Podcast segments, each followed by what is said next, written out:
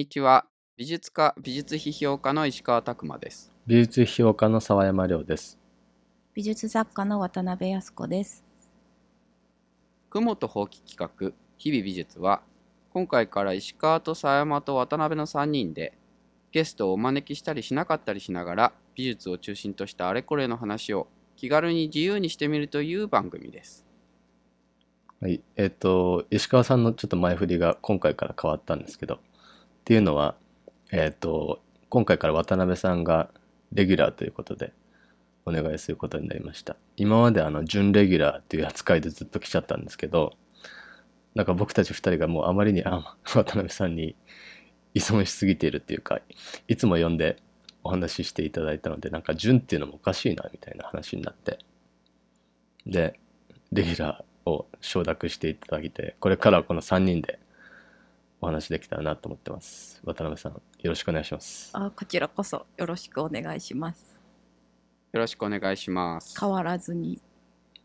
うん。まあ、特に何か変わるってわけではね、全然ない。でもなんか準っておかしいよねみたいな話になったね。うん。うん。楽しみです。はい。はい。じゃあ、それでは今回のテーマの説明に入っていきたいと思います。えー今回のテーマはですね、えーと、分けることと混ぜることについて話していこうと思います。このタイトルを聞くと何の話をするんだと戸惑うようなお題ですが、まあ、この話って、えー、もともとはですね、えー次回、えーのテーマを何にしようかって3人で話してたときに、美術における分かると分からないというところからあ分かると分からないという話をしてたところから、まあ、展開して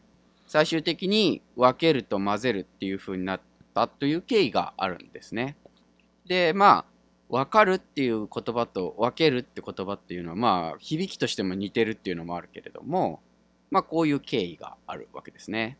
でまあそこら辺も含めて少し、えーどあどうやって話していくかっていうのをまあ模索しながら話をしていきたいなと思うんですけどどうですかね？うん。なんか最初はだからそういう美術がわかるとかわかんないとかってどういうことだろうねみたいな話をしていてでそれをトピックにしてもいいんじゃないかみたいな話もあったんだけどだけど自分たちがどこまで分かっていて分かってないかっていうこと自体が結構話すのは難しいし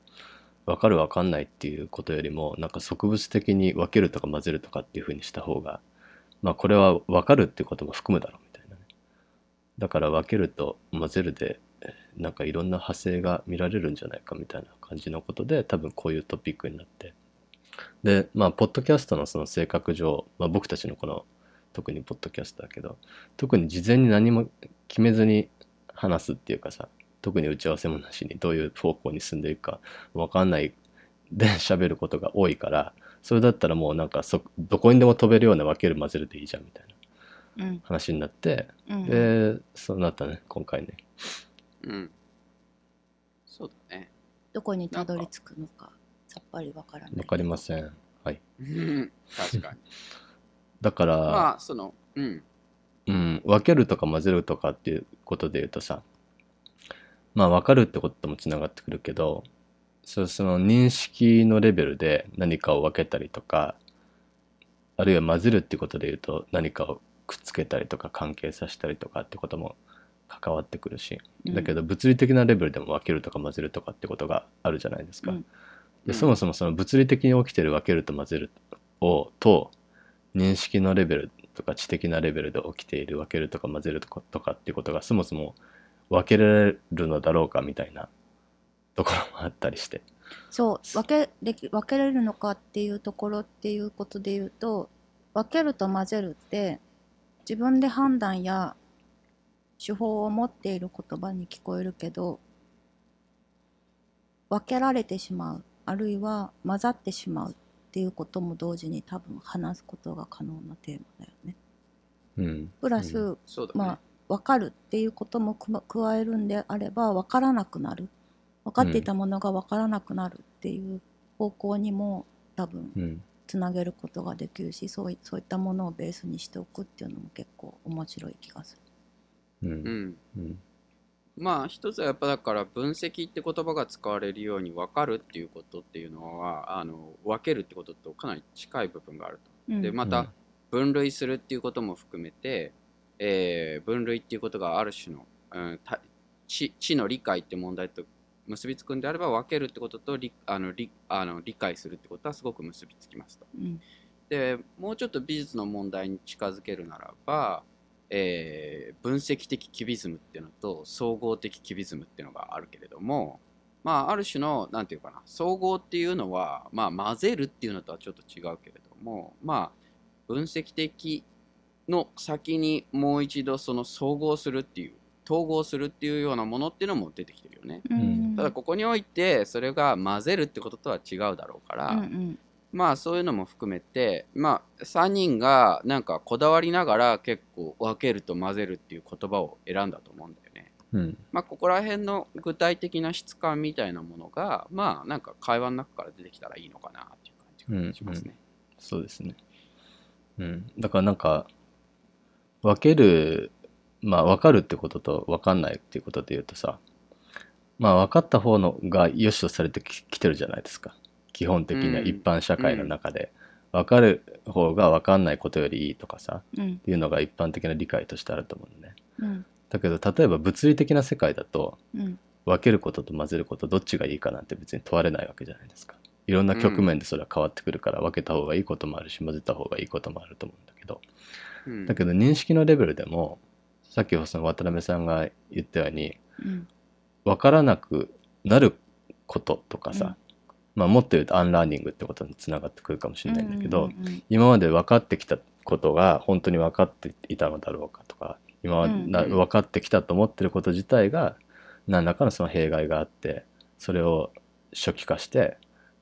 もう一回考え直してみるっていうか改めてうん。今まうん。でその自分が考えてきたこととか分かってきたと思ってきたことをうん。まあ初期化する分からなくするっていうプロセスの方が実は分かっていくプロセスよりはるかに難しかったりして、うん。うん。うん、っていうのはあるよねと思って、うん。うん。そうだね。なんかこう分断っていうものがあったりとかまあ二元論みたいなことを疑うみたいな意見っていうのはなんだろう。いろんなレベルでうん。うん必ずしもアカデミックじゃないレベルでも言われるようになってきた現在で、分けたことによって分かった気になっていたことが本当かって疑うってあまあアンラーンしてみるっていうことっていうのの必要性っていうのはやはり今日においてはとても必要なんだろまあまあそういう意味で言うとあー、うんごめんごめんそういう意味で言うとさ分けるってことで分かることと混ぜるで混ぜるってことで分かることって果たしてどっちの方がなんだろうより深く理解ができるのかっていうことだったりとかまあ経験として深度があるのかっていうことだって分かんないしね。う。うん。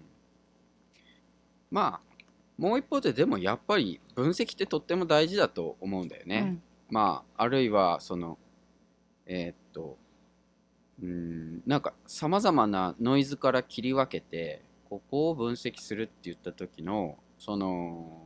全部を混ぜない状態にして分析していくっていう姿勢。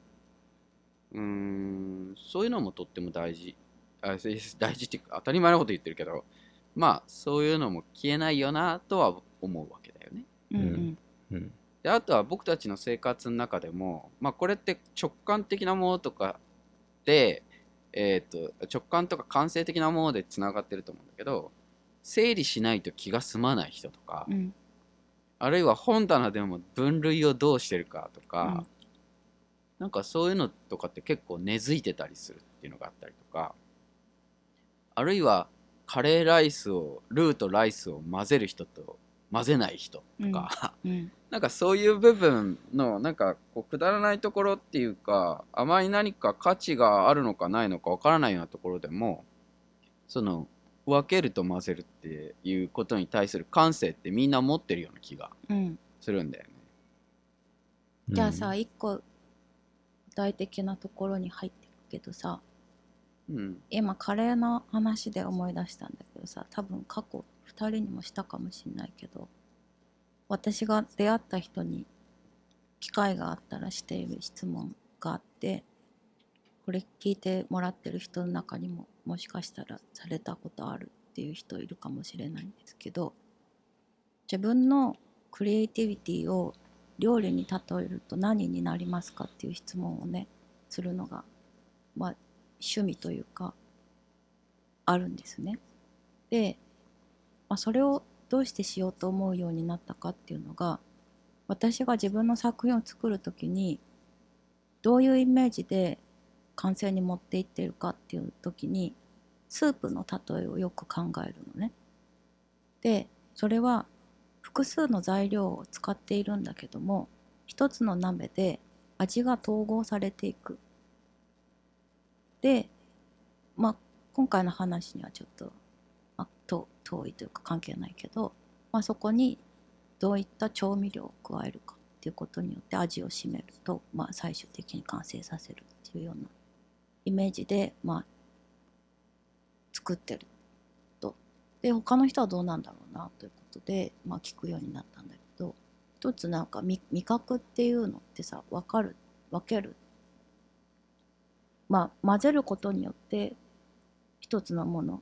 が分かる分かるというか統合するっていう話さっき出たからさ、まあ、それにも関係して思い出したんだけど、まあ、そういうことも思い浮かぶなと思って。なんか初っ端から結構本質的な問題な気がするけど。僕はねあんまりこうえーっと全てがメルトしてる状態っていうのではないつまりうんうん。完璧に、えーつまりなんだろうね。まあカレーのように全てが混ざってなんか一つに統合しているというよりは、なんか食べ物で言うと何なんだろうな。なんかでもやっぱり素材感が残っているようなものだと思っているので、ただステーキとかいうほど明確ではなくてうーんうーん。なんかレイヤーがあるな。あカルパッチョ思いうまい思い浮かんだけどカルパッチョじゃないんだよな。火は通ってそうなんだよな。だけど少なくとも個々の素材がなんかこう混ざってるというよりは、うん。歯ごたえの違いがあってそれがレイヤー構造になっているっていうのがまあ俺の食べ物かなうんイメージかなうん。そっか。なんか僕の場合ね、なんか自分でつ料理作ってる感じはしないのね。うんなんか評論家っていう仕事をしてるからかもしれないけど、うんうんうんなんか料理作ってるっていうよりは、ずっとなんかレシピ考えてる感じがするんだね。だから、あある料理があったとして、で、この料理はどういう組み合わせでできるだろうとか、で、これとこれを組み合わせたらこういうものができるんじゃないかとかっていうことを頭の中でずずっとシミュレーションしてる感じがあって、で、ある料理に対して、これは、まあ、い普通はこういう作り方をするけど、これ順序を変えたらこういう風になるんじゃないかとか、うんうん。材料を変えてあるいはそのあのどこで火を入れるかとかってこともかん変えるとこういう風な結果が現れるんじゃないかみたいなことを考えてる気がするね。つまりなんか僕にとってはなんか料理っていうよりはレシピ。うんの段階のあり方っていうのはもしかして多分強くて。うん。でそれによって多分その料理そのものっていうよりはその料理が持っている別のポテンシャルっていうかうん。可能性調理可能性みたいな。うんあるいは組み合わせ可能性みたいなものをうん。考えるのが面白いかなって思うよね。でさっき渡辺さんが言われたその料理の例えっていうのは、まあ、やっぱり料理って組み合わせじゃないですか。組み合わせと、あの時間的な順番うんうんが入ってくるから、空間的に一覧化できる部分はあるしだけどそれを時間的順序でこう並べ替えていって、うん。そのまあ料理を作るってのは時間的なオーダーっていうか時間的な順序だからさその時間的にそれが展開していく。うん。でしかもまあそれを最終的には全部まあコンポジションしちゃうっていうかうん。全部つなげちゃうわけじゃないですか。すると多分頭の中でいろんなものをその分けてうん。考えないといけないんだけどうん実際に作っていくプロセスっていうのは全部くっつけないといけないみたいなさ。うんうん。らそういう意味ではその分けるってこととつなげたり混ぜたりっていうことがうん。料理っていうプロセスの中では多分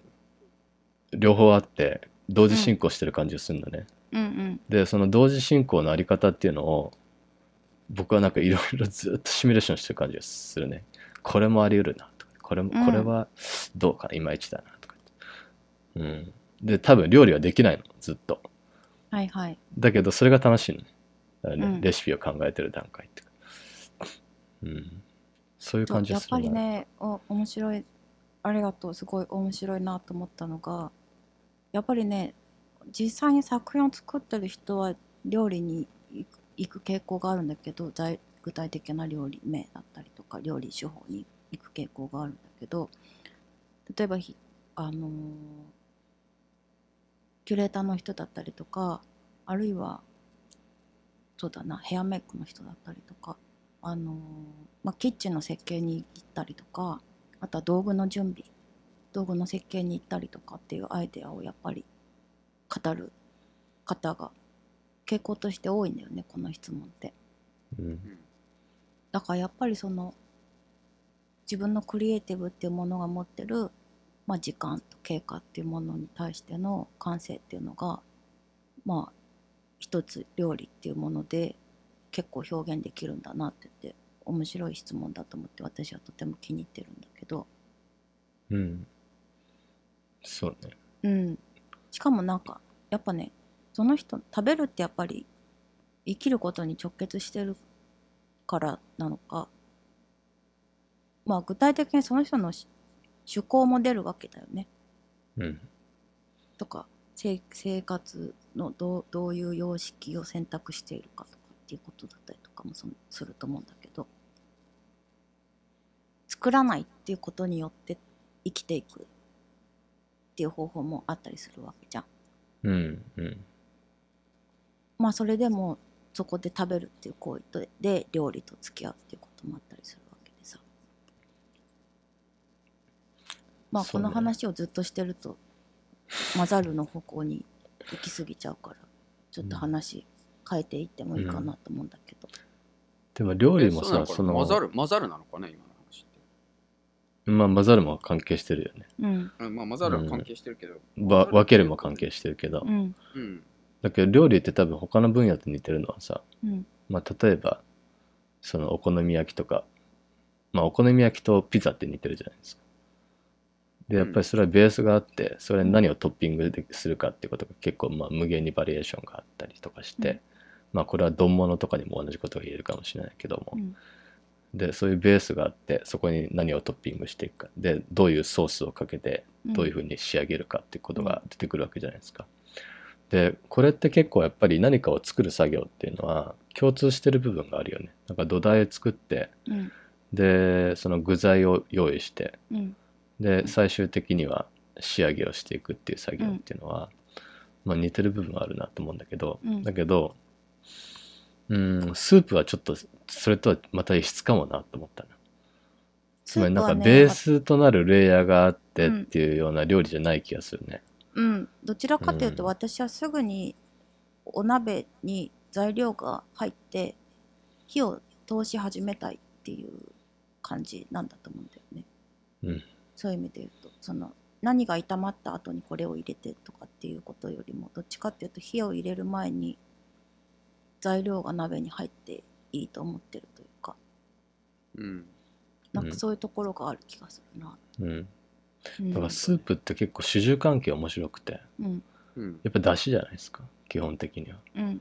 出汁の世界だと思うんだけど。するとだから具材っていうのがあるけど、その具材から全部出汁が出てて。うんでそれが全て混ざり合ってるでしょ。っうん。うんてことはやっぱりそのスープってまあ混ざるっていう部分がすごい強いなと思ったりして。うん。そうなんそうなんだよね。まあまずねポタージュとかなんかはまさにまさに混ざる。うんうん。ポタージュとか全部だからもうドロドロに固形もなくしちゃうけどね。うんうん。うん。固形の話でじゃあ次行っていい？うん。うんいいよ今日はなんかトピック出し係みたいになってるけど。いや助かります。うん 固形と液体の話で言うとさうん。ブラシュカ親子のさうん。あのガラス標本の話ができるなって思うんだよね。うん。うん。でまああの世界中にさあのあるけれど日本でも見れるけど一番有名なのがハーバード大学の自然史博物館のグラスフラワーギャラリうん。ーのコレクションだと思うんだけどあのーすごい精巧に作られてるガラスの植物標本まあ主に植物でも、えー、と水溶生物とかも作っ作ってんだよね多くね。でえっ、と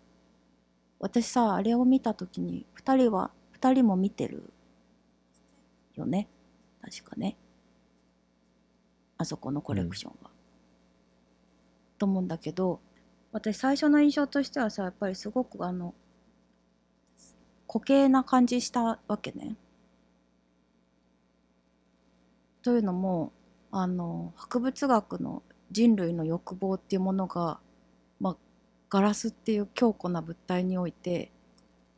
もうこ固定化されてるっていう感覚っていうの？なんか欲望の際なんか現れに見えたの？あのガラスのコレクションが。っていう意味ですごくあの強固なものとして映ったんだけども反面じゃあガラスってどうかっていうとあの液体実は液体であるっていうことがあったりするっていう意味で言うとあのとても流動的な状態だっていうふうに言えると思うんだよね。あの辺とかって見てどう思いましたか？お二人は。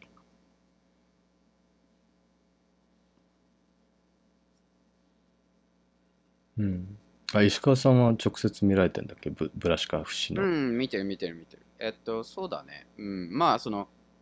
えーまあ、そのガラスっていうものが、ガラスだけじゃないけど、やっぱアール・ヌーボーの時代っていうのは、その金属であったりとか、まあ、コンクリもそうだと思うし、ガラスっていう、ある種の特殊なスペシフィックな質感を持っているものっていうのが、自然物に変形したらいいとか、まあ、あの、まあ、昆虫とか植物とかに変形したりとか質感を大きく変えるっていうのが発見した時代だと思うわけですね。でそういう中であのガラスのやつっていうのは非常に公正に作られていてしかもなんかこう、えー腐っていくリンゴが描かれてたりとか、まあ、ものすごいこう単に綺麗なものだけじゃなくてすごい植物的な科学的な意図を持って、えーっと作られてるからまあそれだけでもすごい驚くものがあると。で、それに、な、ここまでリアルにするのかっていうことに、まあ、ある種の人間の欲望みたいなものを感じるっていうのも、まあ、わ、わ、わかるなっていうふうな感じがしますと。で、あれ？これ、なん、えっ、と、な、何を聞かれてるんだっけ？ちょっと、ちょっとわかんない。でそのガラスのなんていううん流動性と、あ、ガラスの？うん、そだけど一方でガラスっていうのはすごい硬質な、あ、そうだね。素うんうんうん材であって、そうだね。ううんん。だから、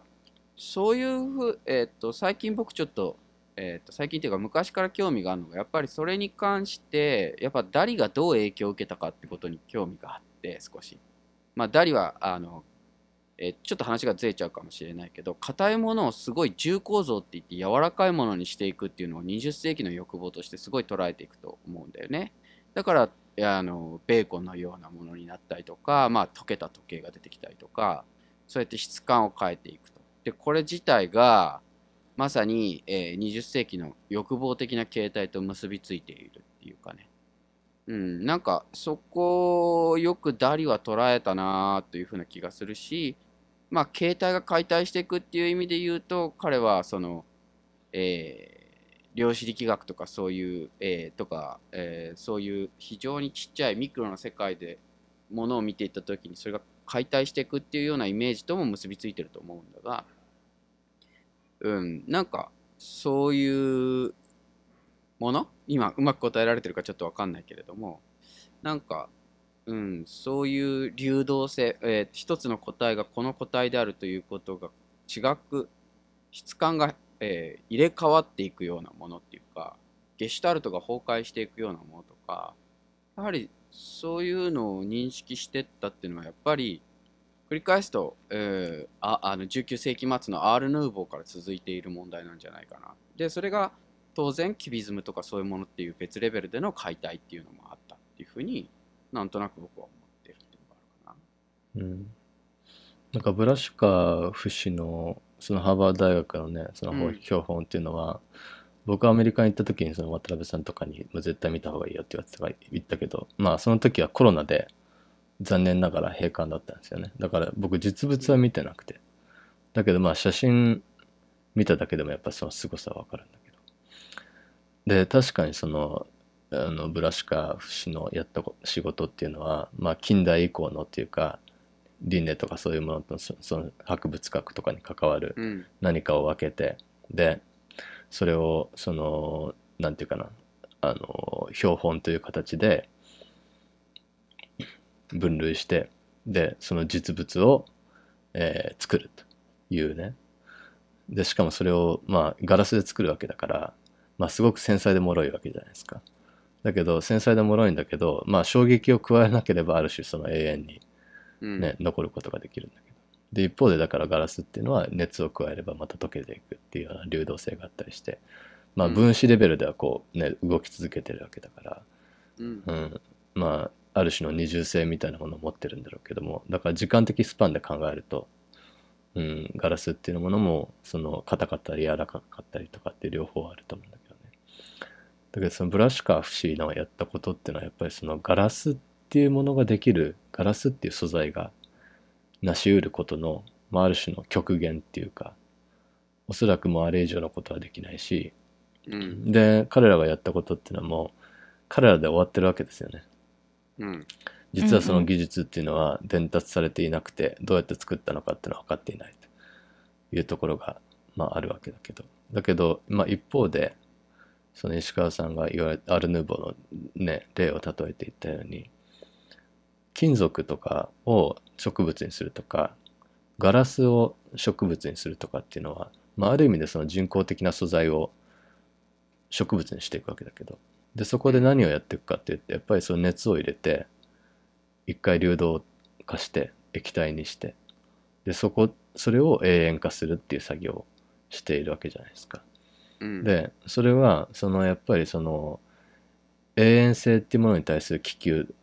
き気球っていうかなんていうかな。期待っていうのがやっぱすごい感じるわけですよね。博物館の中にあるっていうものもそうだけど。ううんん。だからあれ究極的には